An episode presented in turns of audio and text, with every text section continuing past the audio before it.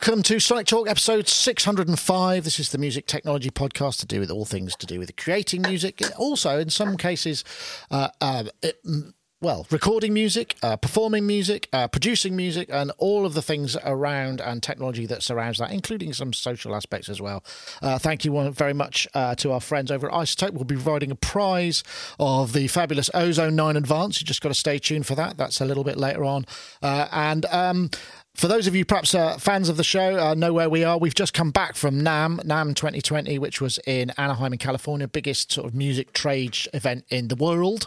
Uh, and it's also, well, it, there may be bigger ones in China now, but I think the biggest, certainly the biggest of Northern Hemisphere one. Um, and uh, we were covering that last week, but we've got a new set of guests this week because uh, th- three of which, although it depends whether Gaz is here or not, because he's having connection connections uh, connection issues. Uh, anyway, uh, back on track. Let's introduce some of our guests. Uh, we'll start with uh, we have BT here. Hello, BT. How you doing? I'm great, man. I'm really good. We were talking off camera. I've uh, survived Namthrax, so I'm doing great. I'm so happy to be back in in my in my studio, and NAMM was just amazing this year. So we've got loads to talk about. Thanks for having me, man. Well, we've here. been I know we've been trying to get this going for uh, a couple of times, uh, and I know you know you, with your busy schedule, but I must say when well we met I met you at NAMM last year, and uh, you showed me mm-hmm. pictures of your studio, and now I can see, and I've been watching some of the studio tours and that is i think you probably win the most keyboards in the background of all our guests. So uh, that's a that's a, we'll bring we'll bring a rosette over for you for uh, for next year right? So uh, this is your personal facility right that you're in. This is where you create and you do your all your stuff. Yeah it's yeah it sure is. I, I think I think a, a, more coveted award would be person that's gone in every single one of their synthesizers. So I spend, you know, um, this this room has re- is really the culmination of, you know, 40 years of love of synthesis. You know, I've been um, uh, collecting synthesizers and working with them since I, I got my first keyboard when I was 12, which is Juno 106, and it's actually back there somewhere it's now been converted to a Kiwi 106, which by the way, the Kiwi mod for the 106 is brilliant. Um, yes, I've heard. But um, it's it's it's it's pretty amazing actually. But anyway, so I've been I've been loving and collecting uh, and using synthesizers for composition and production since I was a really young teenager, and uh, I've never had a space a i've never had a i've made all my records and scored every film i've ever scored. And everything i've ever produced has been in a non-sound treated room. Um, and i've never had access to all of my things. I've never had all my things patched in um, midi patched audio patched and working. And finally i decided that I wanted a sound treated room because after working in so many of them, I realized how much less work it is, how much more music you can make working from a sound treated room. And uh, you, you can't see from the angle we're on now. I actually show you guys, but um, I've got, you know, floor to ceiling, uh, a thousand two hundred pounds of ATC speakers in here. Um, ah, wow! Have you got the SCM? What are they? SCM uh, two two hundreds. Oh yeah, uh, nice. Uh, I can't wow. remember the exact uh, the exact number. I'll have to look it up and I send it to you. But they're they're soffit mounted. You can't really see, but this uh, yeah wall Old is made out of barnwood. Yeah, it's on a it's on um a uh, you know it's on a 17 degree angle. It's got a trapezoid up at the top of it that's on a 24 degree angle. It's like the guys that built this thing are like actual real life math wizards. Uh, and it's funny because they all look like lumberjacks too. They're the most inconspicuous math wizards you would ever meet in your time, and the loveliest bunch of guys ever. Shout out to those guys, um, to uh, that whole group of people in Wes Lachot that designed this room. Just unbelievable. So anyway, I I spent the better part of four years building my first sound treated room. You know, with these beautiful uh, bass traps and baffles and and every angle of this room is like bespoke and a thing of beauty. And I've got all my keyboards in it. So nice. it's crazy. The craziest part about this room is what you can't see, which is um, I'll just flip around this way as well too. Um, back here, there's this uh, diffusion wall. There's all these synths over here, and this side's like the the modular area, and my uh, Eurorack's over here. and underneath here is just about every drum machine that you've ever seen or ever heard Sweet. of on these these pull-out drawers. But um, uh, this room, the thing that's the craziest thing about it is everything is patched in. It's gain staged. Um, it's got its own bespoke kind of channel strip, uh, and um, it, the MIDI all works. I'm using mio10s and Lynx Aurora um, au- audio interfaces, and you can literally open Cubase, Ableton, or Logic, and it's like a gain stage session. So you can write music with all these synthesizers in real time, and it's like an incredible starting point. So, um, to say I feel blessed to work in this room is kind of the understatement of the century. This is like a, a living dream, this place. So when I'm away from it, I miss it a lot, man. so yeah, it's pretty awesome. It- It's Yeah, funny. I. I was watching the, one of the, the studio tours on the, the Facebook page, and the first thing you Uh-huh. talked about was the baffles and the soundproofing. It wasn't any of the equipment. It's like, check out my beautiful baffles. That was brilliant.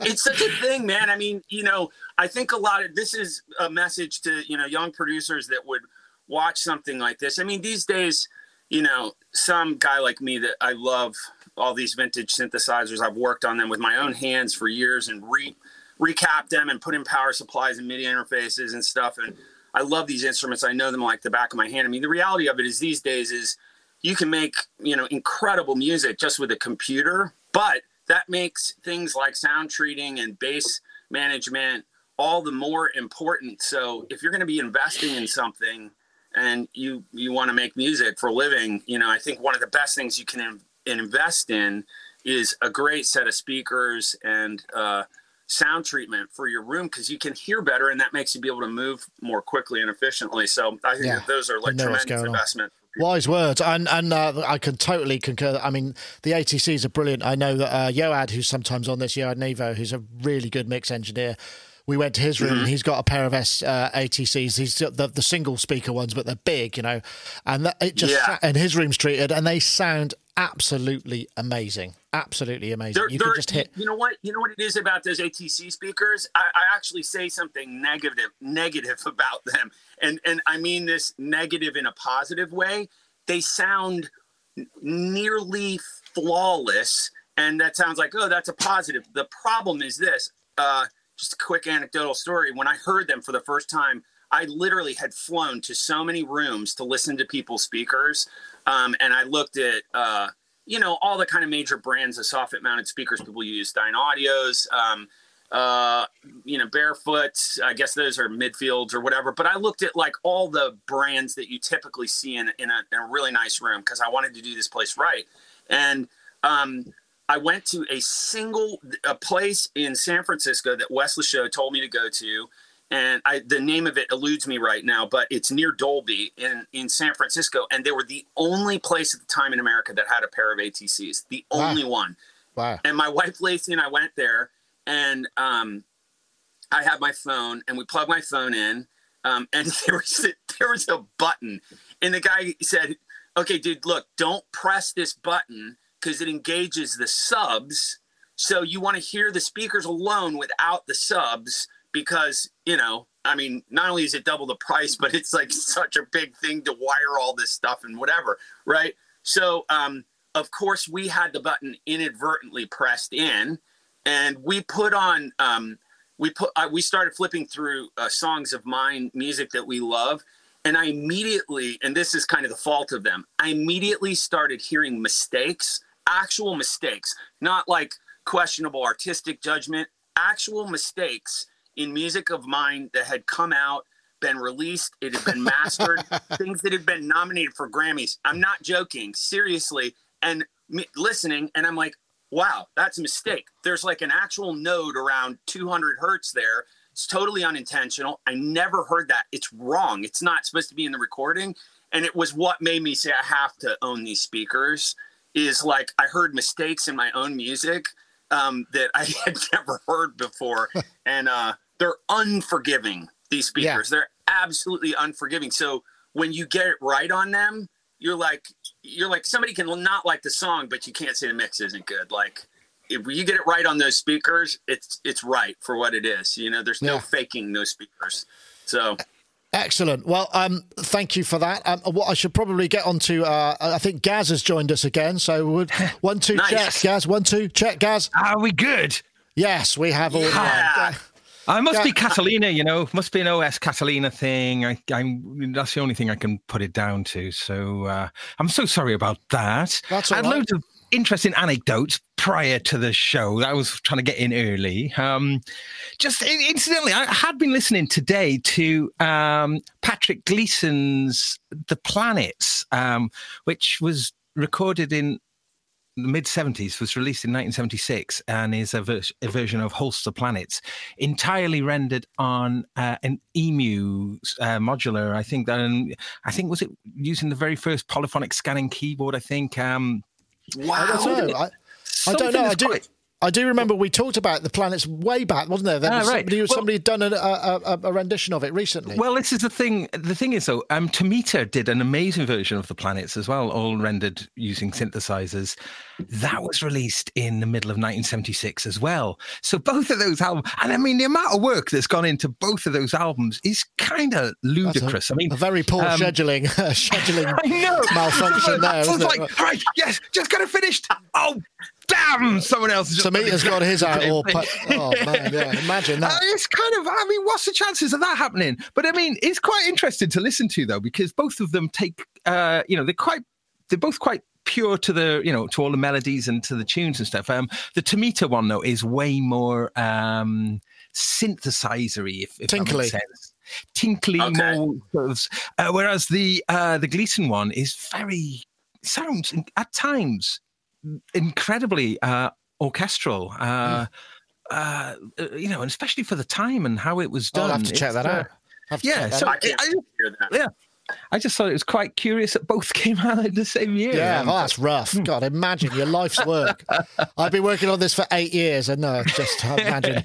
Well, Gaz, lovely to have you. I'm sure we've Thank got so plenty to talk about. Uh, Oh, and uh, we also have. Mr. Charles Chicky Reeves. Sorry to, to, to leave it so long. but How are you, Charles? Charles, of course, I'm doing well. in his own facility there um, with a homage to the cassette. Uh, Hmm. And uh, Charles, uh, Yeah. Charles is uh, often on the road with, uh, well, actually went on the road with Howard Jones when they they were touring last year, and also um, uh, OMD and various other people, but is currently at home working on a solo project or a, a, a, a, an in-house project. How are you, Charles? Yeah. Are you good? Yeah, well, technically, it's a it'll be a Chicky and Cocoa project again. Ah, so, Excellent. um, but uh, yeah, been doing well. I, I after seeing BT's room though, I feel that my room's a little small. Well, I, Speak for yourself.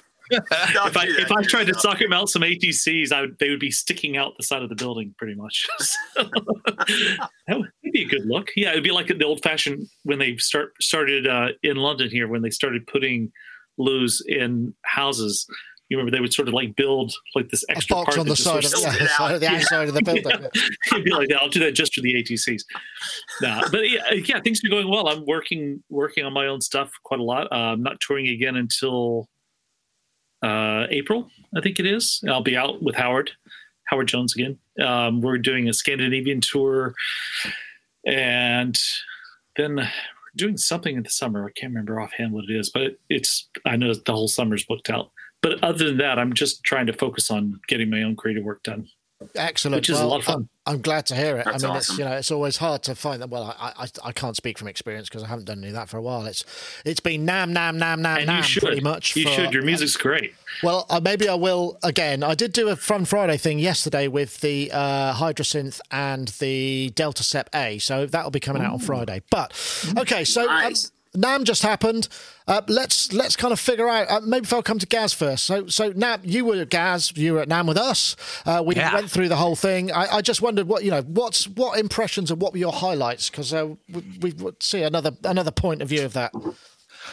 Well, I mean, something that we noticed was just the amount of um, audio interfaces that were being released that were kind of around the same sort of price point and really high quality. I mean, we saw sort of um, SSL bringing out uh, like a little audio interface that, um, Yeah, and Audient as well. Yeah.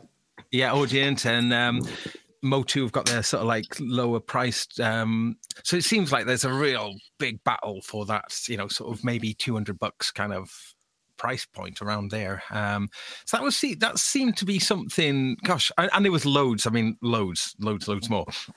Uh, and there's only so much you can kind of say about like a two in, two out audio interface. So, you know, so I guess you know the quality of the converters, quality of the preamps uh, is going to be paramount in that way. But I mean, uh, you know, it, um, gosh, I mean, obviously big news was the Universal Audio LUNA uh, thing. Yeah, that's interesting, isn't it? And they were really silly to, you know, avoid calling it a DAW. There was like, you know, you couldn't mention that at all. Isn't yeah, what's that all really, about? Because that's what it was, you know, it's crazy.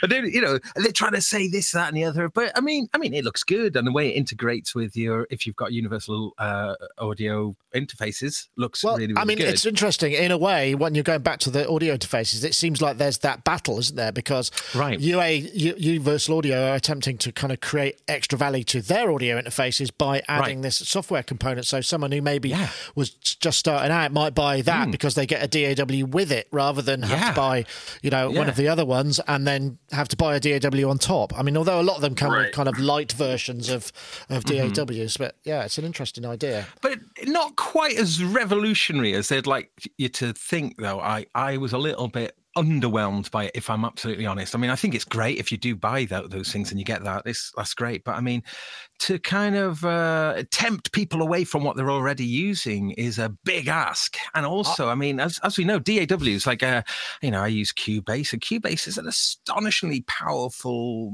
multifaceted uh, piece of software uh, as is logic It's and ridiculous. so forth. And Mm, you know, so, so to kind of step into that uh, into that kind of fray, you know, and just to try and take on those, uh, they've really got to be sure that they've got something that's going to, uh, Yeah. you know, And do the it's, a, business. it's a lot of work for whoever the team Mm. are for all of those things. Yeah, no, it's very Right. interesting.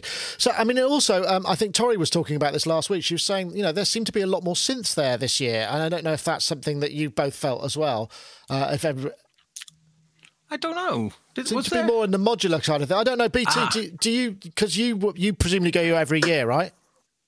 Do you yeah, go to NAMM every? absolutely. Yeah, I I definitely have a perspective on that. I mean, just kind of from a macro perspective, you know, zoomed out over the last, let's say, ten years. You know, um, even five years ago, the modular synths were all the Eurorack stuff was in the basement. You know, Hmm. and that whole community of people were sequestered to, uh, you know, the the land of strange, uh, exotic uh, instruments and little handbells and hang drums and stuff. And now it's on the main floor, right in the middle of everything. So I think just over this kind of arc of 10 years, that synthesis has made uh, an incredible push to the, the forefront of the music community in general. So, and even with all of that, I think this year was a big year for synthesis. Uh, something that I saw a lot of. I would call this NAMM the year of the wavetable synthesizer, and and uh, I think that there's something really interesting about that. In that, you know, we're all looking for interesting new kind of evocative timbres that help us write music that we're we, we love and that we want to share. And uh, it's interesting because wavetable synthesis is such an old kind of synthesis modality, and people are actually inventing these new kind of variants of it that are are really interesting. You mentioned the Hydrasynth I have to say, an instrument has not blown me away like that Hmm. in a, a long, long period of time. That is a remarkable sounding instrument, and I just got mine too. My wife got it for me for my birthday, which is in October, but it just came, and I'm I'm freaking blown away by that thing. Um, so yeah, I think it was a huge year for synthesis, in particular, uh, wavetable synthesis. It's it's interesting, isn't it? Do you think? Because I remember wavetable synthesis always just seemed it never really kind of came of age till recently, till maybe it was the interpolation or some way. And now because it's almost like because we've been educated in how good it can sound, it's entered our own sort of lexicon of acceptable sounds, and it started to make its way into people who maybe are purist analog uh, people as well. I don't know what you think about it, Chicky. I mean, you know, I'm sure you've got wavetable stuff both in hardware and software. You know, it's definitely it seems to have presented itself and we've been more accepting of it in you know the last couple of years or certainly this last year for sure Well, I think a part of it is that you know a lot of people have been doing some analog stuff, which is very interesting, but a lot of it is improvement upon, you know, just trying to keep everything uh, analog and improvement on this old technology without. I don't know if I'm really saying this very clearly. It's just sort of like trying to trying to build a better mousetrap every time, but not really fundamentally changing things. And I, I, there's now seems like there's this this big push towards you know really inventive digital synths yeah, which yeah, I think is great I, because it changes the timbre of everything, really. And uh, you have this Hydrasynth. Oh my god, the thing sounds amazing. Um, it's, and it's outrageous. You know, I don't. It is, and I, I found myself even like I've been going on. I, I almost never use software synths, and now I find myself using Ableton's wavetable synthesizer. I'm using Pigments a lot. I'm using uh, the uh, ANA 2, I think it's by Slate think it is. Right. I can't mm-hmm. remember who makes it. And uh, you know, I find myself using not so much emulations of analog gear, but things that are that can only be done in a digital realm that sound uniquely digital. Um, and I think there's there's room for it. There has been this strong push to be analog for so long. Yeah. Uh, and I've I've gotten lots of demand for that kind of stuff. I mean, it's every synth I have. Well, I guess not that JD 800, but every other synth is well oh no k2000 so but i mean almost almost almost everything i have is uh is analog. And now uh now everybody wants digital that, yeah. Well yeah. Everybody wants that classic mp3 sound. No but i mean it's, it's i think I, I think there the, but the the possibilities of sound design with digital is just it is pretty astounding. And there's room for both of them you know? So i, I feel like that's what the push is now. There's just people people realizing that both can be in the same space.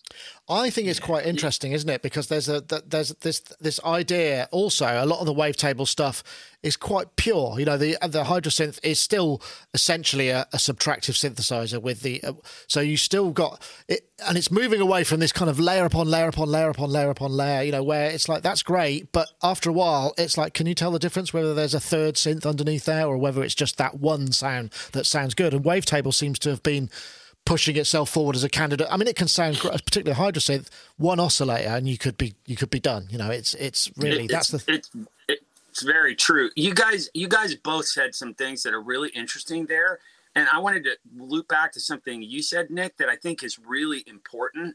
Um, for I know that I can do this too on this program too. So we're gonna go deep nerd. So everybody get ready. I'm like stating Whoa, um, hang on. Okay, deep nerding. Here we go. Yeah, this is our segment on deep nerding. Um, so you said something really important, really, really important, Nick, which is about the wave table interpolation methodology, like how that's being done. So if you go back with wavetable synthesis, uh, one of the synths that has eluded me in my collection since I was when, when I was a kid, I could never afford one, but one that I don't have that I've always wanted is a PPG 2.3. I've used one on so many records. It's one of my favorite synths.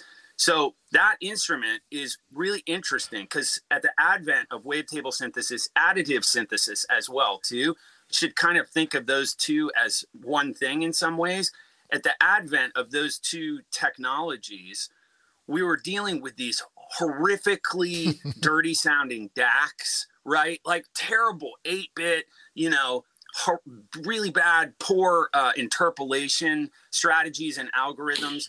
Um, but they were all being curved through these beautiful, lovely, velvety sounding analog filters. So that's kind of people's first introduction to wavetable synthesis is this dirty oscillator doing this cool thing, but being sculpted by an analog filter. Whereas if you kind of push back off the canvas and really think about what's special about wavetable synthesis, I would argue that wavetable synthesis has not graduated into what its potential was from the idea until now because mm. of hmm. someone like, and here's the deep nerding part, someone like Stephan Bernsee from Zynaptiq, who very few people will know that name, but um, he wrote the interpolation methodology for Serum.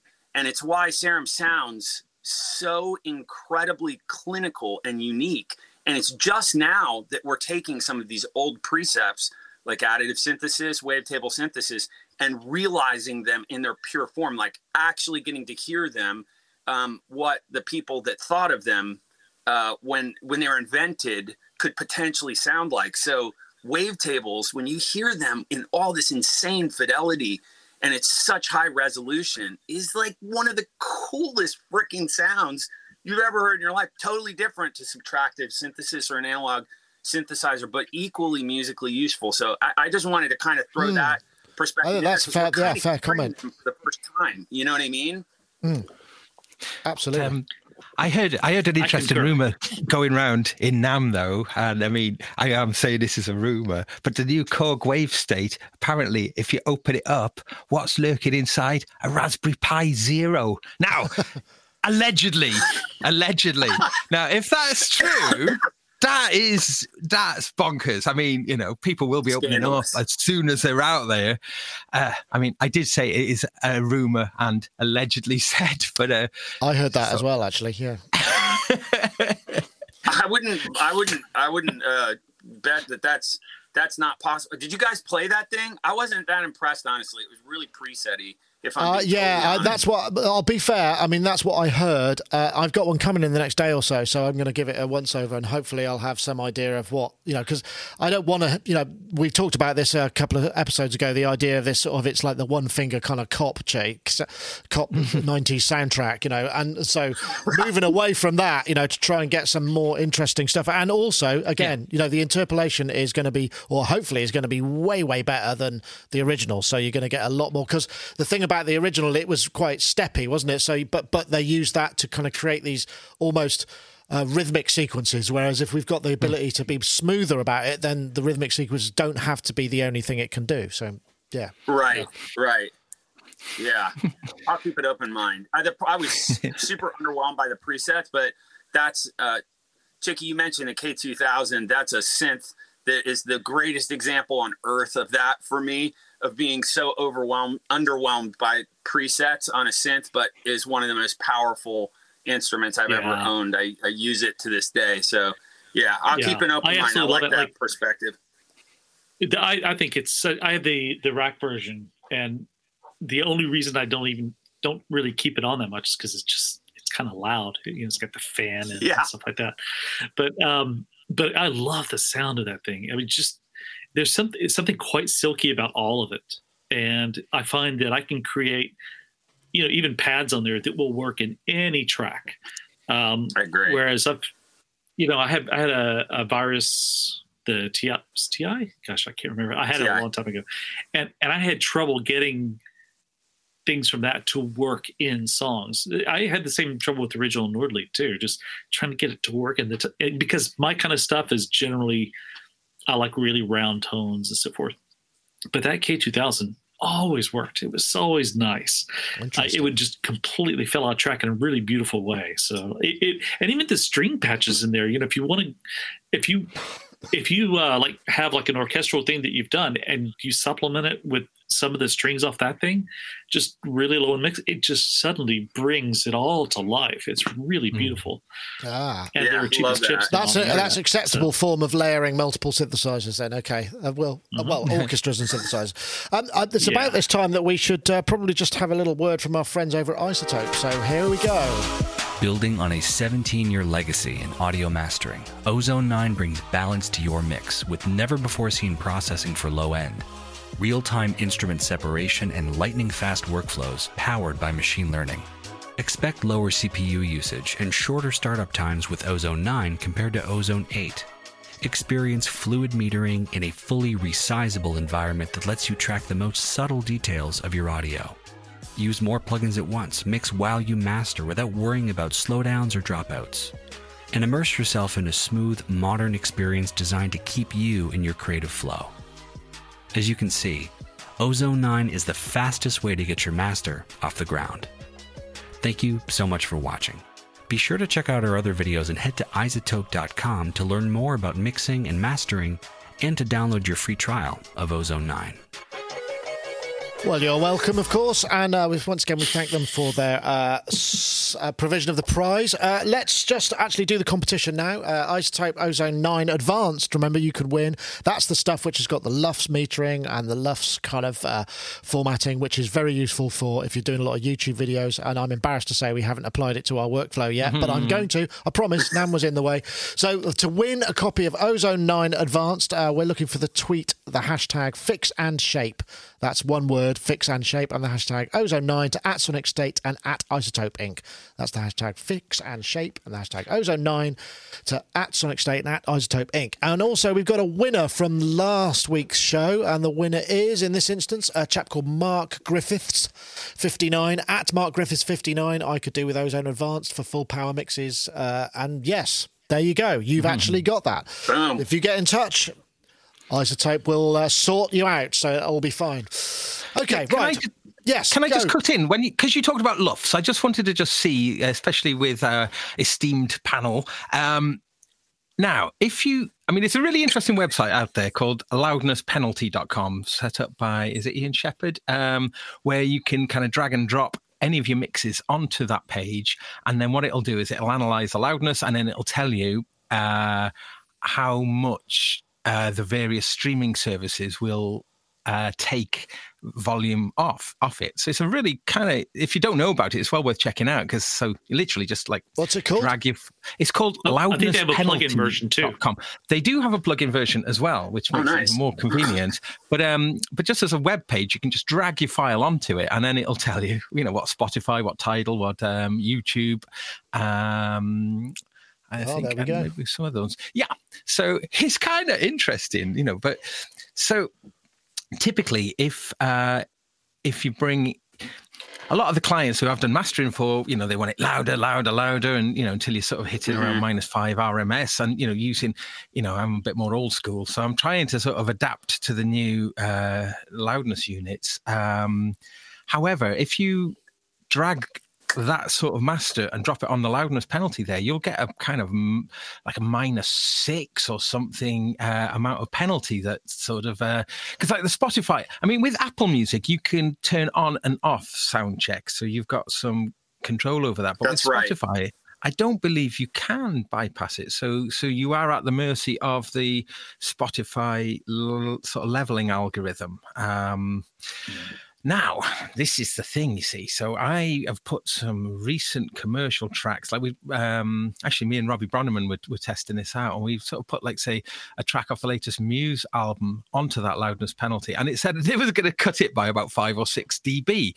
So I was kind of thinking, now this is curious. Are um, are people still ignoring this you know they, they're trying to you know move you to a sort of like the minus 14 uh la- Minus aren't they, 13, as, as- yeah. as as a kind of standard but it's like everybody's been a bit scared to do that because they don't want their tracks to sound kind of quieter. Yeah. Um, So I was just thought this might be quite interesting just to see what what everybody thought because I'm really confused about it. Because if, when I've convinced people to try and move to this way, sure enough, a couple of days later, oh, I know you've told us all this, but can you make it louder?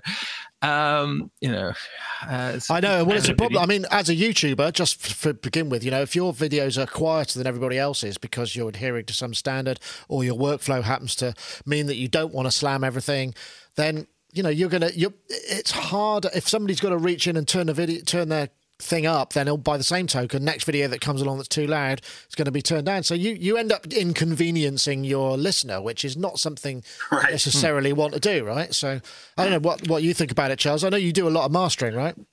Yeah, I do. Um, well, for one thing, whenever I give someone a CD, um, which is which is actually quite rare, but it does happen. I think I still have like a quarter of a stack of CDs somewhere. Um, those will always be ma- uh, at a mastered for CD level. It's very different than a mastered for streaming level. If I do give them a mastered for streaming level, it'll be WAV files maybe on the CD, but generates on a on a on a drive of some type. Um, but yeah, it, it- they're very different mastering processes. And nowadays, when I master, I use uh, Studio One quite a bit for the Mm, ma- I do. especially Oh, because cool. the project the project thing is amazing. Yeah. I, I love Studio One. It's actually And replacing my use of Pro that- Tools. And that project the, uh, window, sorry, Chicky, I've just Yeah. cut it in. That project window has got a bunch of improvements due to me. Thank you very much. The Ah, very guys, good. Alright. the guys Yeah, it- changed it it's- from. It's such So, a great yes. program. It's Just thought I'd put I, that I, in. I was I've always been I've always created in Pro Tools and mixed in I mean created in Ableton and mixed in Pro Tools and now I create most of the time in Ableton especially Max for Live type stuff but I do almost everything else in Studio One because Studio One is just so amazing. But Great. my my point of mentioning that is that on the on the master out for each track or, or for, for all the tracks I'll do uh, I have two different uh, instances of, of uh, ozone in fact uh, just the maximizer.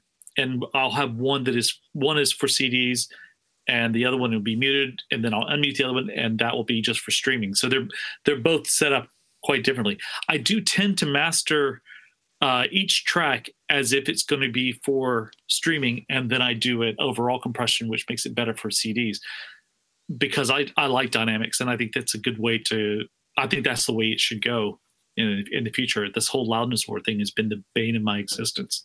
That everyone's like, no, no, louder, louder, louder. Okay, Like, I, I, I've you know, got, a, it's- I've got, I, I- I'm coming, Mr. Mr. BT. I have, uh, I I have a. This is an interesting point because, you know, your stuff traditionally is like, uh, you know, you come from the kind of trance side of things, right? Which is generally pumping and you know designed for sound systems. It has uh, has kind of compression as an effect in many of its sounds, you know, gate key, keying and stuff. So how do you tackle that? Because I mean, I'm sure just by the nature of some of the sounds you're creating, they're already as loud as they could possibly be, right? Yeah, it's a this it's a great question, and I can really empathize with with what both guys and Chicky are talking about because, um, especially what you were saying, Gaz, about remaining competitive. So um, I I was raised by a psychiatrist, um, and so I, I my favorite thing in the world to do is to push back off these things and think of like kind of the the bigger picture. I read um, an amazing white paper uh, and I'll find it and I'll shoot it over to you, Nick, so you can share it with the audience. But I read an amazing white paper about the neurological effects of music, specifically about change in dynamics, right? So, this idea of things having dynamics, which is what we're talking about, right? So, you know, we're talking about perceptual loudness, but when you create this kind of completely unnatural perceptual loudness, what you're actually doing is reducing the dynamic structure of an entire piece of music, right? Yeah. So this study that I read was completely focused on the neurological kind of emotional effects of music and the number one earmarking condition for people to be emotionally impacted from a piece of music was drumroll dynamics. And so um, in this big kind of macro picture, what we're actually doing is making people feel music less, which is a crazy thing to really think about, right? So, okay. um, so uh, you know, this idea of perceptual loudness and all this stuff with streaming, I think it's a conundrum everyone everyone faces. I'm the weird odd man out. And you mentioned Nick, you know, my background, certainly the beginning of my career, um, not the film scoring component of it, but um, you know, started in in trance music and in that culture. And uh, I'm the weird guy that I'm not thinking about it. So you know, a, a friend like somebody like a you know an Armin van Buuren or a Ferry Corsten guys. I, I just did a track with uh, Armin for his new album, and uh, Ferry and I just did something this summer. You know, these guys, my peers in that space will say to me, "Oh, dude, what are you using on your Master Bus channel? You know what? Have you got any outboard gear? You checked out the Shadow Hills thing, or you like have you got the SSL blah blah blah?" And I'm like, I use abs, and this is not like some press story either. I use absolutely nothing on my Master Bus, so I don't trust myself to do that part of the process. I've worked with the same mastering engineer.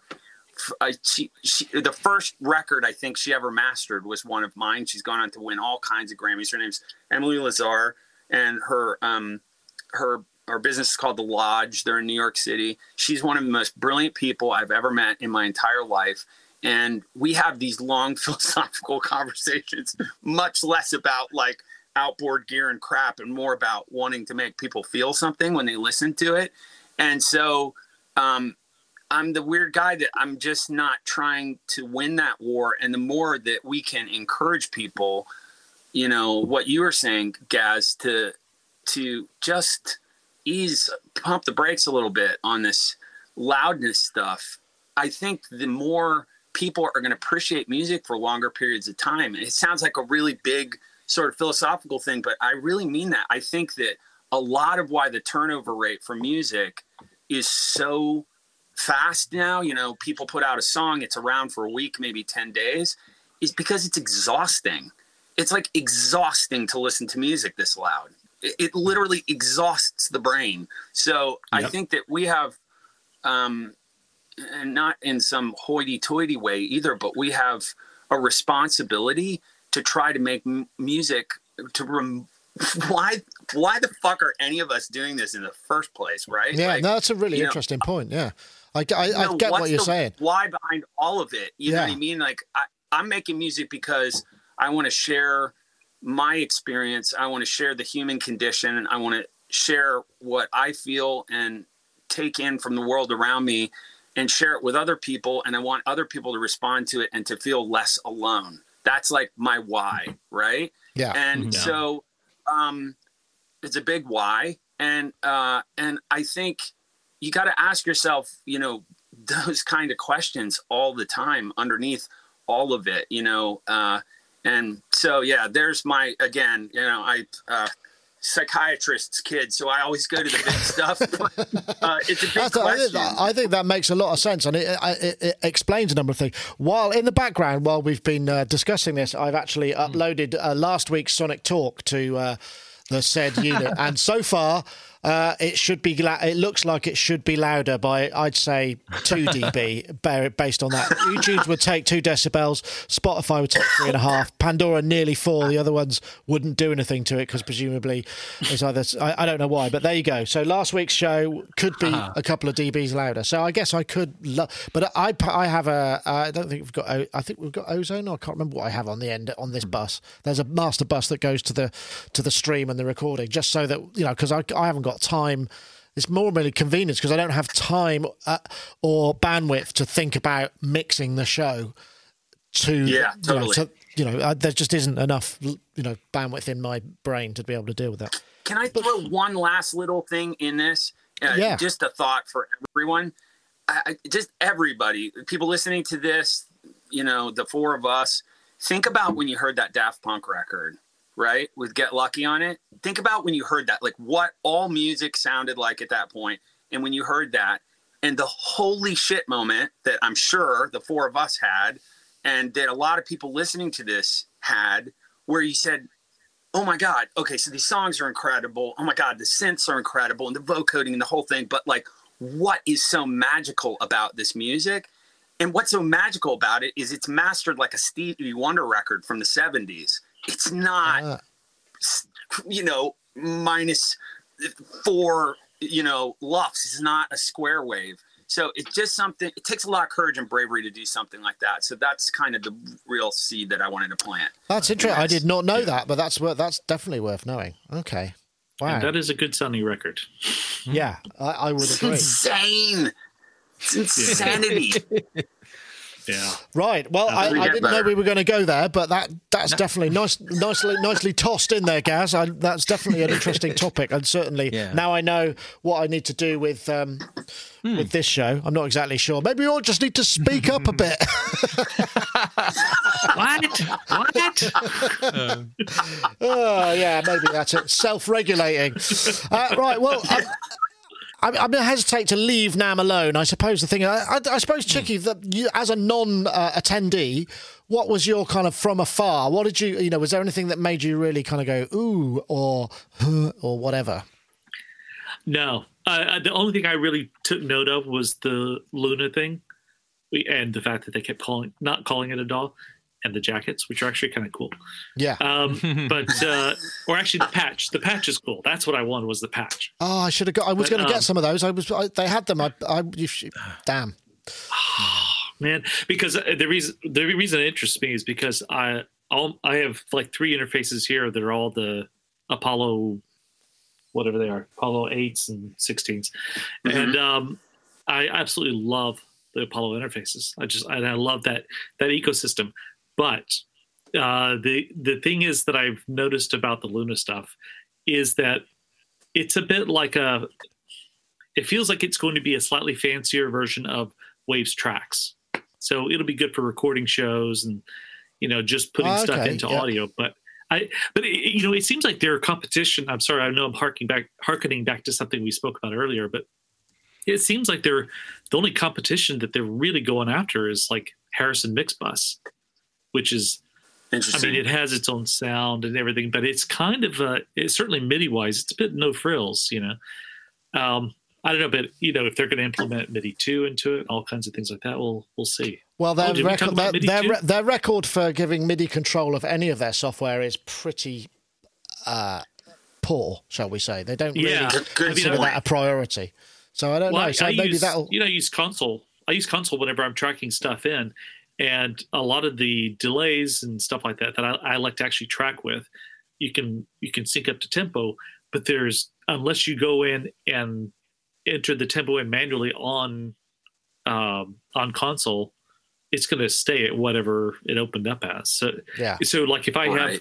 if I have uh, another DAW running, even though I'm using console, there's no way I can seem to send the tempo to the to the Yeah. Well, maybe uh, all that's going to change because they, they they will start to correct. There will have to be MIDI connectivity with this DAW. There, there's going to be mid, there's going to be MIDI tracks in the DAW. So, I mean, we did talk about this last week, but uh, th- I just wanted to rewind a little bit because the whole concept of Apollos. I had a visit from Steve Evans, who is uh, one of our reviewers, occasional reviewers. He's also uh, the front man for the Bowie Collective. They do this amazing kind of show. They're doing 39 shows this year. They finally got an agent and they're doing it all over the place. And he said, "Did you hear about the fact that you can run uh, on these? chi- You can run Thunderbolt and Apollo systems on the old Macs now." And I was like, "No, I'd never heard that." Apparently, um, there is a way. Well, uh, uh, uh, you, the article was on uh, Pro Tools Expert, Production Expert, and you can, if you get the right card, I, I thoroughly ch- recommend you check it. You, what you do is you install Windows and Boot Camp, and you ru- and you load Windows. You install all the drivers for the PCIe Thunder, Thunderbolt card and all of the the drivers for the local Apollo hardware, and then you soft reboot into the Mac, and the drivers hold their they're held in memory, so you can then access the Apollo hmm. hardware on the cheese grater Mac and. So far, I mean, my limited research, it's pretty stable. The only thing that will stop it is if you have to reboot the Mac, because every time you reboot, you've got to do Windows first, to instantiate the hardware and then drop it back into the Mac and it'll work. That I mean that's kind of crazy stuff. And that's that that was from like last year. That's a bit of a game changer for hardware stuff. I could see you Yeah. re- you're reeling, BT. Is this the first you've heard of it? Oh, I feel like we're talking about doing, you know, software firmware updates to braids where you got you have to put the one potentiometer at seven o'clock and then you get a seat feed it through. It's like, it's like instant. stand on one leg and bark like a dog. Yeah, okay. Too complicated. Well, for It's people just, I have so much complex stuff in this room. I, I wanted to ask you guys: Did you hear the synths? The part that I'm interested about, and that I've waited for. Um, I, I think, unlike, um, un, un, dissimilar to you guys, I'm not a huge fan of the UAD interfaces. Um, and but I had the really wild perspective of having a UAD interface, an Apogee interface, an RME interface, and Lynx Auroras all patched in at the same time with this room completely empty, and to listen to them on the ATCs, the same music, and be able to swap between the audio interfaces. Yeah, cool. and that experience actually like it freaked me out how different these things sound. And of course some of it's preference but oh my god the difference in the sound of an apogee interface to an RME interface to the, the like the apollos to these lynx auroras is actually jaw-dropping and not in some like hippy dippy esoteric sort of way. Like they sound radically different. My favorite like the clear winner to me are the lynx auroras in terms of like no Nyquist type noise, top end aliasing, the stereo width, the punchiness, like nothing can touch those things. Again, my ears, my opinion. Um, but Mhm. my point is, is the thing that UA, I'm sure we all agree on, um, get a hundred percent right is software emulation of some of the outboard gear. I Yeah. use that crap all the day long, you know. So I want to know what their synths sound like, and that's what I didn't get to hear. I've been waiting for them to do Yeah, that. So I- you guys that's- get to hear any of that? I, I, do you know what? I didn't. I, I, I did ask about them specifically. They weren't doing audio demos because they're, they're, they're not. This isn't going to be out until maybe April, I think, maybe April, May, from what I understand. There was a mini Moog, uh, which I heard seems like, which, you know, but they're not running native on the DSP in the Apollos. They run. They run na- they run native in the in the host computer, and that's the difference. They're not running off the DSP. So what they're doing is they're wrapping it all up, but it's a different kind of extension. So it's not like a, a, a VST or an AU. It's it's running in whatever their world that they've hmm. created, and that goes for the other Okay. synth as well. So I don't know whether there's any advantage to that, and I. I'm surprised to be honest, but I wonder, you know, again, this comes down to feeding MIDI into the UAD world card. I wonder if there's just a thing that means that that's not not so easy or not so possible because you're you're breaking through some kind of either physical barrier or coding barrier or something to create because it would make sense wouldn't it if you've got no latency on these uh, on this input output processing then an instrument would be a no-brainer you'd think it would just be like bang there it is Probably. It's it's probably because it would blow their cover that the kind of DSP is so ancient and those things can only run really pathetic amounts of stuff in reality. And that's the thing about UA. What they get right, right. is they get they get desirability. They get kind of Yes. lustfulness. They kind of that's that's what they're the masters of, you know. And you know, and that That's an important right. aspect, you know. But mm. you, you, Gaz, you're you're more right than you you may realize. So they're run, the, all of these systems are insanely antiquated. They're they're Right. SHARC chips. So Yeah. again, like now here's my developer They- hat, right? So um, because I develop music software, I have a lot of friends in this in this space. I know a lot of people that port their plugins to the UA platform. They're banging their head against the wall because the SHARC chips these days Yeah. have so little power and are so Yeah. hard to conform the software framework uh, the soft I said that right software frameworks to run on their platform that it's actually crazy so there is a bit of smoke and mirrors going on there you're not you're not miles off at all. interesting I couldn't possibly Yeah. comment. I would like to thank uh, UA for sponsoring our NAMM content while I'm at I think they're awesome. But I mean, That said, their, pl- their plugins do sound absolutely Boom. amazing. They do, yeah. So I, I Yeah, love they them. do. I Yeah. do. I love. But the other thing with their plugins, though, I don't know if you guys know, only because I actually wrote a white paper on this. Um, their plugins roll off at about 25k. So, you know, they're all of them, especially the more advanced ones. Like, you know, they, I did this. What? I did like these sweeps up to 48k on them, and you know, you just it's like this nice sweep, and then Is that? Ooh. uh, but is that unco- is that common to man- many plugins or just that platform or what's the?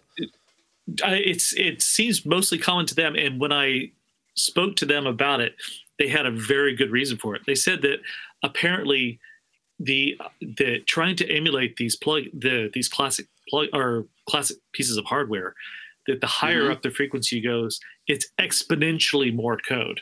And they said they could be spending, you know, 75 to 80% of their of their uh, code just trying to replicate stuff outside of human hearing. Mm, And so that was their reasoning for it. Um, that's interesting. that said, I did the same similar tests on um, the like uh, like using the Studer A80. So I had I had a Studer in here. I had their plugin. I had the the version made by Slate, uh, and there was another one. I think it was the that slate one's wicked it's really good yeah. The only problem with the Slate one is once you got up to you know doing a session at say 96, once you get up to close to 48, you start getting artifacts that are in the audible range, like as low as 700 hertz, and it, and, it, Wow. and they're they're they're reflective. So they what happens is it's it's not in tune with anything. It's like in fact it's about as out of tune with anything as you can imagine. Wow. Um, and the pro the the Avid one was the same. The but the you didn't get that aliasing at all with with the UA one, but you had nothing above 25 kilohertz. So it's brick wall. So well, trade-off. okay. Here's a question for you: If you were just to record that sweep to an A80 Studer tape deck, tape tape machine, and then see what happened, would how far up would that go? Uh, it went up to uh, 35 and then it gently rolled off and I, Ah. I didn't see anything after that so I, and I was using I was using uh, 456 and 499 tape but it was it was uh, new old stock tape which I can tell you is really hard to get a hold of but um, I did Man, I I, did bet. for this paper yeah Wow, but wow, it- okay. but I mean, yeah, the tape machine. I mean, I even put it up against my. Um, I have a Tascam uh, one inch sixteen track here, and I put it up against that, and that goes up to thirty five pretty clearly. And yeah, well, that's going to after be a wider track width, isn't it? Uh, a one inch, because I mean, you know, uh, sixteen. Well, Well, there was a Well, the Brenell. was- There was a Brenell. There were some one inch eight tracks as well, which have you got a massive track. There were. width, which, yeah, uh, the, we used to. Yeah. I used to. I remember working on a project that had a. It was called Brenell. A Brenell one inch eight track, and that sounded fantastic. But again, you know, it got- got to the point where the tape was so expensive for Yeah. one inch for eight tracks. It's just like, well, I can't afford to run it. You know, it's just This well, is my, this my is previous machine was a 3M uh, two inch eight track. Was it an M? Oh, I had an M24. I had a 3M M24 for a while. Sorry, Gaz, you wanted it to. Sorry, go yeah. Well, no, I mean, I'm going to just say I've just my invention that I want to invent is like a is like a, a, a recorder, a standalone recorder that uses reel to reels, but on the reels it's just paper. And then it's a little print head instead of a record head, and it all records digitally. But as it goes across the record head, it prints some sort of code, so you can kind of rewind it, play it back, and it will always trigger the exact audio wherever it is. But you could take the reel off and you could splice it together, and it'll take the code, and then so so there's no actual audio. It's only just sort of like location that gets printed, so you get the kind of joy of reels moving, and you can chop and splice. How? Yeah, but how much? I, I think okay. The paper, no problem. Oh, well, Everything else. right. The thing that's going to blow that out of the water is the ink Yeah. costs. yeah, yeah. yeah. Yeah, there. The inkjet, yeah. Like how modern day printers. It's like, oh, yeah. story about about tape. Um, you guys know who Ian Stanley is? yeah, Uh, I've worked with him. He used to be from. He's from my hometown. Yeah.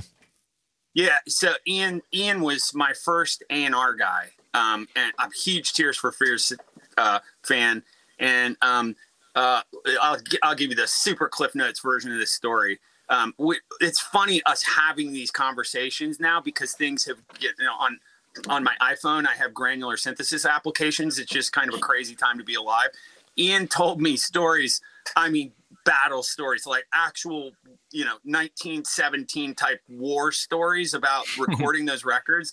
And in one of them, he told me this story about they had 24 track, two inch tape, and they needed to do a splice, but the splice was across each track differently. And so, and I used to do grease pencil razor blade splices to half inch, you know, uh, and quarter inch uh, masters. In fact, it's where my stutter edit technique comes from as a teenager. That's how uh, I came up with this crazy stuff. Anyway, he told me that they spent an entire day at a kitchen table with a grease pencil marking off different depths for each one of the tracks and with a razor blade and they made like a jigsaw puzzle with little teeny threads for the different tracks. Oh, and measured out. And they put the freaking thing together and it worked. And i don't know which record it is on from but it's it's something from songs from the uh, big chair has they spent in a full day with a razor blade and a grease pencil like Amazing. making a jigsaw puzzle out of tape so anything we do now guys it's easy let's Yeah, yeah. be real Wow. yeah. yeah. Wow, that's a, that's there. There are lots of those stories because uh, a lot of that stuff was recorded round here. You know, I mean, I know lots of the people from the band. Will Gregory from Goldfrapp, he was the sax player in in that band. Andy Davis, who's a local keyboard player, he was the keyboard player. You know, there's there's, Wow. there's a lot. I used to go to the uh, their store. In fact, I've, I we did a, a a production swap with Ian Stanley. We used to go to his house to transfer. Um, when we had Sony or or Mitsubishi tapes that would come in, we'd get transfers off his machine because he had a dash or whatever it was in the in the garage, you know, so he could run it through. And uh, we Wow. yeah, we swapped we swapped uh, remixes. I think he remixed one of our tracks called Blue Love, and we mixed what was it? It was a project for the relaunch of Topic bars as Snickers in Europe. it's bizarre. Wow. It, was, it was a Victor Wow. Hugo poem set to music. I mean, that's how abstract that was. Yeah, I think he got. I think we got the best deal out of that one. That's for sure. But Hmm. uh, anyway, um, so sorry, Gaz. Samplr. Yeah, sampler. Oh, yeah. Uh, quickly before we go, we do have. Uh, Yeah. th- and this is something that's kind of interesting. That there's two uh, new releases. We've both got uh, Borderlands. Uh, is- and also Samplr uh, have What had updates. program. Now these two, uh, both of these applications were sort of early iPad uh, Mm. music apps. That you know, I remember when we were doing Sonic Touch, guys, you really raved about them, and they've had an upgrade, Mm. yeah. which is the first time in a long time. Yeah, and it's yeah. interesting that that it, it seems to you know across all the sites, you know, people have been raving about it and saying it's a really big deal. So I mean, it's Mm. Kind of almost that the concept of a thirty buck. Instrument becoming big news is is, is here Ah. here we are I mean, here we go. Samplr, I think, is the greatest iOS app of all time, in my opinion, and Borderlands probably a close second, really. So seeing both of these getting new lease of life with Borderlands, especially, has had a significant update. Um, and Samplr now is because I was really gutted with my iPad Pro. Samplr finally stopped working. You couldn't sample into it, and Yeah. uh, now you can. So that's really cool. But also, Samplr now has Ableton Live uh, uh, link, Ableton Link, link yeah. on there, which is super cool. But I mean, both of these apps are, uh, and actually, I would mention Spacecraft as well, just to chuck that in there because I think the three of those are, the, uh, are my favorites. Uh, all kind love of granularly, or you know, they've all they all use this kind of touching on the waveform kind of thing. Now, I think why what makes these so special is that um, out of all of the kind of touch uh, synths that have come out, th- these have kind of made the, that interface just brilliant. That that you couldn't do it on any other platform. Yeah, really, yeah. not not, not I as would agree with that. effectively. You know, and um, Samplr is fantastic for that. You know, just being able to whoosh around. But I mean, Borderlands takes it even further, being able to you know pinch on a you know if you haven't used borderlands the basic uh, principle of that is um, you have a lot of wave files uh, just at the, on, on the screen and you create these grain clouds and then you can move the grain clouds around but you can also pinch and zoom the waveform so if you pinch and zoom That's a amazing. waveform the it'll it'll mean that the the, the granular will only uh, will only sort of sample from ah part of what's the the, zoom, waveform the visual part that you've zoomed in. So you can kind of slide the waveforms around in musical ways. You know, you Yeah, can- yeah, there's some screenshots. yeah, that looks actually like hmm. X-ray pictures of broken legs to me. But yeah, I'm sure it's It's a not. Rorschach inkblot test. But I mean, Yeah, right. Talk about that. it's I mean in in in in sort of iOS world it's ancient as is Samplr but um you know both of them having this new new lease of life I think is absolutely terrific and they're not expensive either of them um No, I mean not. so- but I mean, but interesting. They are Hmm. when it comes to what iOS apps used to cost. You know, I mean, they they all started It's out true. sort of four or five bucks. I, I was going to ask you, uh, is this something that you use, BT? I got, get, get this image that you have to leave the room when you're using iPad apps because it makes all of your other equipment sort of you feel a bit guilty about it because it's you're not giving no, enough. not, to, not at all. It's funny. It's funny. I actually wanted to look at my studio iPad, and I'm going to do that after I answer this really quickly because there's a sequencer for. Let me just look really quick. Okay. Um, there's a sequencer that I use on the iPad that is quite literally.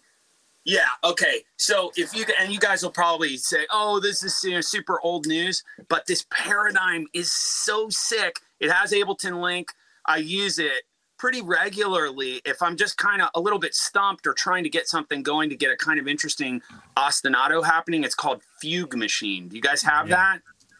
machine. I'm just yeah, looking it It's up. one of my It's great. favorite sequencers, and I mean, I'm sitting in a room filled yeah gills with hardware sequencers. It's one of my favorite sequencers ever made. Yeah. But um, no, there's some iPad apps I like. I love that you mentioned Spacecraft because it's one that I absolutely love.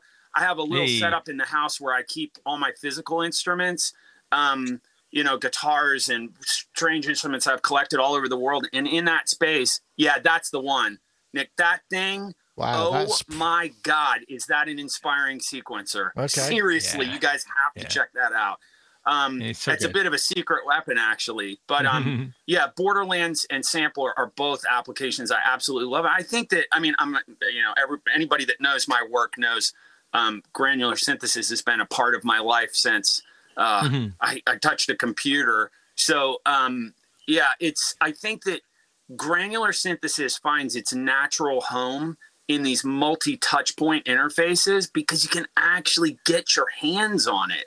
And Mm. so it's just an exciting time to be alive that stuff like this, you know, these ideas are actualized. And the same way we're talking about wavetable synthesis, it's like you're hearing it for the first time. You know, you're getting the touch granular synthesis for the first time Yeah. for 30 bucks too. Imagine it. It's like crazy. Yeah, bonkers stuff.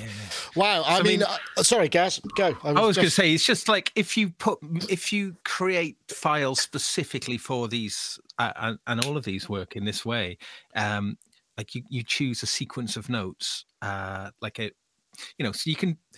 It, it's just quite an interesting way of uh, approaching composition. You know, you kind of think of the notes, or like maybe it's a scale or whatever, and you put those notes in, like say on Borderlands, for instance. You know, then because the reason why I'm saying this is sometimes uh, a criticism of granular or uh, is that it's hard. You know, you get these fantastic um, results that are kind of um, abstract. Yeah. a bit abstract, yeah. Yeah. But you know, when, when Right. you choose specific notes, and you can put the grain cloud over here, and then you can move the grain cloud over You get the next progression. note, Right.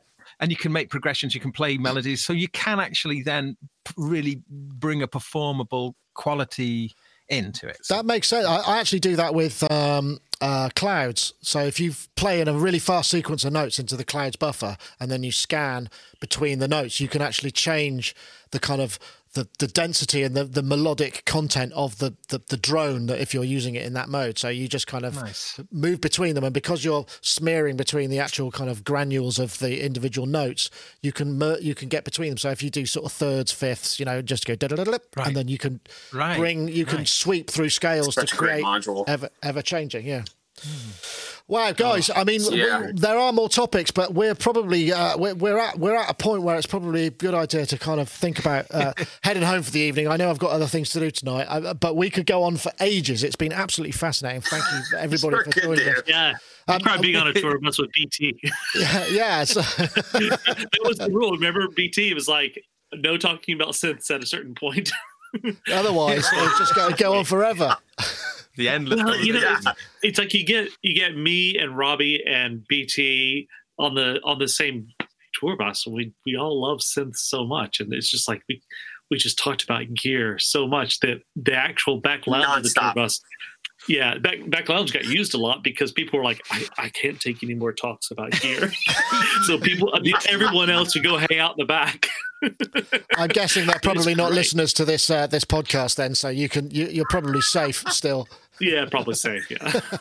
But guys, it's been absolutely Yeah, what a fantastic. pleasure to do this, you guys. Uh, well, you're welcome. Welcome anytime. You know, and I, I think the time difference means it's not too much of a dawn raid where you are, so that's good, at least for now. Yeah. Yeah. Yeah. Okay, well, I guess I can I can sort of wrap things up then. Um, so uh, once again, want to say thank you very much to iZotope for uh, providing the prize, Ozone Nine Advanced. Uh, looking for the hashtag Fix and Shape and the hash and the at to at Sonic State and at iZotope. I think that's a Twitter competition in case I didn't mention it. And also want to say uh, congratulations to Mark Griffiths uh, for winning for last week's. So if you want to get in touch, we'll be able to sort you out. Uh, this has been Sonic Talk, obviously a music technology podcast. What do we got coming up? We've got I did a Friday fun with uh, the Hydrasynth and the Delta Sep, which is on Friday. Uh, there's more stuff coming up. Um, I don't know what's next for you. I mean, Charles, you're working on your project, so you know. I guess you're back into. Are you are you past the writing part, or are you still writing? Yes. I've All got right. about uh, about 50 tracks, and I'm just sort of going to whittle it down to about, you know, well, I'm going to start my first five favorite. And plus, I'm throwing in a few covers of some things that are Wow. tracks I've always loved. Only fifty. So, uh, you've been slacking. yeah, only 50. I, I am quite prolific with my writing. It's just that uh, I, but I always try to zero in on the quality. You know, there's a lot of stuff I end up throwing out or sort of recycling into another track or yeah, something no, like no, that. that's that's always So- it's, it's having the ability to be able to to do it that quickly that so you can t- call it a, a track or an idea. And also, uh, Mm-hmm. Mr. Gaz Williams, thank you for joining us. There, you look like a head sort of uh, suspended in space as the light has been dimming. Uh, so in your room, but thank you for joining us, Gaz. And I'm glad to hear you're back safe from LA. We'll have to catch up and you can Oh tell us your track. Oh, God, tales. yeah, only just safe, but yeah, I mean, my God, oh my goodness, but yeah, that's another story. In fact, I'm going to do it on my on my channel. I've got um a bunch of LA stories coming up, which uh, so keep tuned. I've got a load of editing I to do that would first. But good. um, That sounds fun. That sounds that was like fun. crazy. Yeah, that's good. Excellent. Well, lovely to have you on, Gaz. And of course, uh, you. BT, uh, have you there in your. Is that a Fairlight? I've just re- realised that there's only one instrument that Looks would like have a CRT. That's got to be a Yeah. Fairlight, right? It sure is. It's a Fairlight Series 3 right there. Ah, with, sweet. with matching Yamaha monitors, right? nice. Uh, yeah, No, those painted are those Yamahas, aren't they? monitors. and The entire insides of that synth, I have redone completely to the metal. It's been painted in a, um, and it has SD card reader in it now. And we actually worked with uh, Peter Vogel, Steve Rance, one of the original programmers, my friend Garth from Chicken Systems, and we reverse engineered this true story. We reverse engineered the Fairlight sample header format, and we're now able to port Kontakt instruments to and from the Fairlight. So I can get that crazy Wow. Fairlight zhuzh, but from a Kontakt sample Gosh. that um that I've made. This is the you know I wanted one of these since I was 14 years old, and it it's funny. People are like, oh, there's an iPad app for that now. I'm like, just come over to my house and give me five minutes of your life and listen to this thing on these speakers, and I promise you will go find one and you know do whatever it takes to get it. That's the- the best sounding instrument I've ever heard in my life, ever hands Wow, down. okay. It's unbelievable. Wow. So what, what's unbelievable instrument. so what's next for you anyway? What's what what are you doing uh, after this? Have you got a kind of you dashing off to, to mix or master or write or whatever? I'm I'm going to make an announcement actually, and I wasn't even planning on doing this. So um, I have right now in development 11 pieces of software with a variety of companies. Um, I'm working on a really big project with Spitfire currently. Um, I'm working with the Cableguys on a suite of plugins. Um, and the one that I'm going to make uh, an announcement about is we are very close to being done with Stutter Edit 2. And Ooh. it is the most ridiculous thing you have ever heard or played with in your entire life. So much so that I actually feel guilty having it alone right now. It's ridiculous. So, um, so that's gonna that'll be coming out sometime probably in the late first quarter or second quarter of this year. And it is I underscore italicized bold ridiculous. It is so unbelievably inspiring. This instrument, it's going to blow you guys' mind. So um, I'm I'm wrapping up uh, development work on that and a slew of other plugins, and I'm actually I'm scoring a really big video game, and I haven't sort of officially said the words video game out out loud, but um, it's a three year project. I'm an hour and a half of music into it, big orchestral slash electronic thing. So I'm working hard on that, and I've finished my next uh, electronic artist album, which will be out later this year. And anybody that has wanted me to do dance music and has been asking about me doing breaks and trance and all this kind of stuff is gonna freak out. So um, a lot of stuff early part of this year. So those are some of the things I'm working on. Wow, just yeah. So not not not not, not too busy then. Yeah. wow, that's amazing. Thank you very much for sharing that. So I, I guess I guess really, I mean, uh, will people be able to find out about all this stuff at btmusic.com? Where's the best place for people to? I've just put that in your lower third, but I imagine where's the best place to keep up with what you're up to? Yeah, I mean, uh, btmusic.com is good on socials too. I'm BT on everything. So Instagram, Facebook, Twitter. I'm just forward slash BT. And I'm always, like Chicky said, clearing the bus, talking about synthesizers. So yeah, find me one of those places. And also, he's not to be confused with British Telecom. No, well, in the, yeah, I mean, Oh, good please, for the love of God. good score on getting BT as your act. That is on all those platforms. Good score. So, yeah. Yeah. I did not install you- your router. Okay. Do you I get did yeah? But do you? How many of those do you get? Do you get kind of how many? I'm just out of curi- thousands. thousands. Or, B- I or mean, BTS. daily.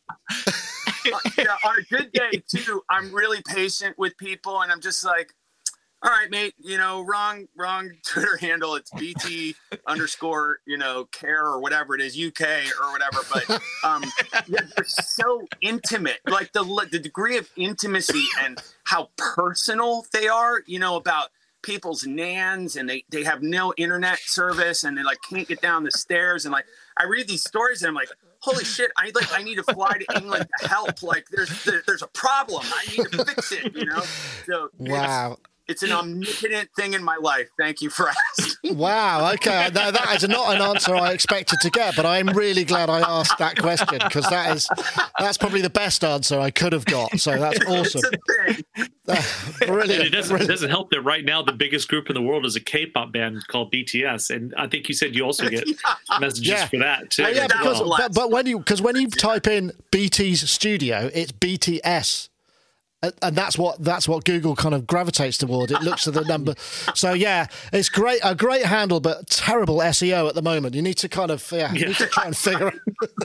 Just get That's awesome. Oh, that's. Well, guys, thank you so much. It's been a, a, a pleasure as ever. And uh, uh, traditionally, what I do is I uh, we move to the traditional. Uh, uh, celebrity squares ending where we can all wave as we head off into the sunset. Thank you very much, everybody, for watching. That was Sonic Talk episode 605. See ya.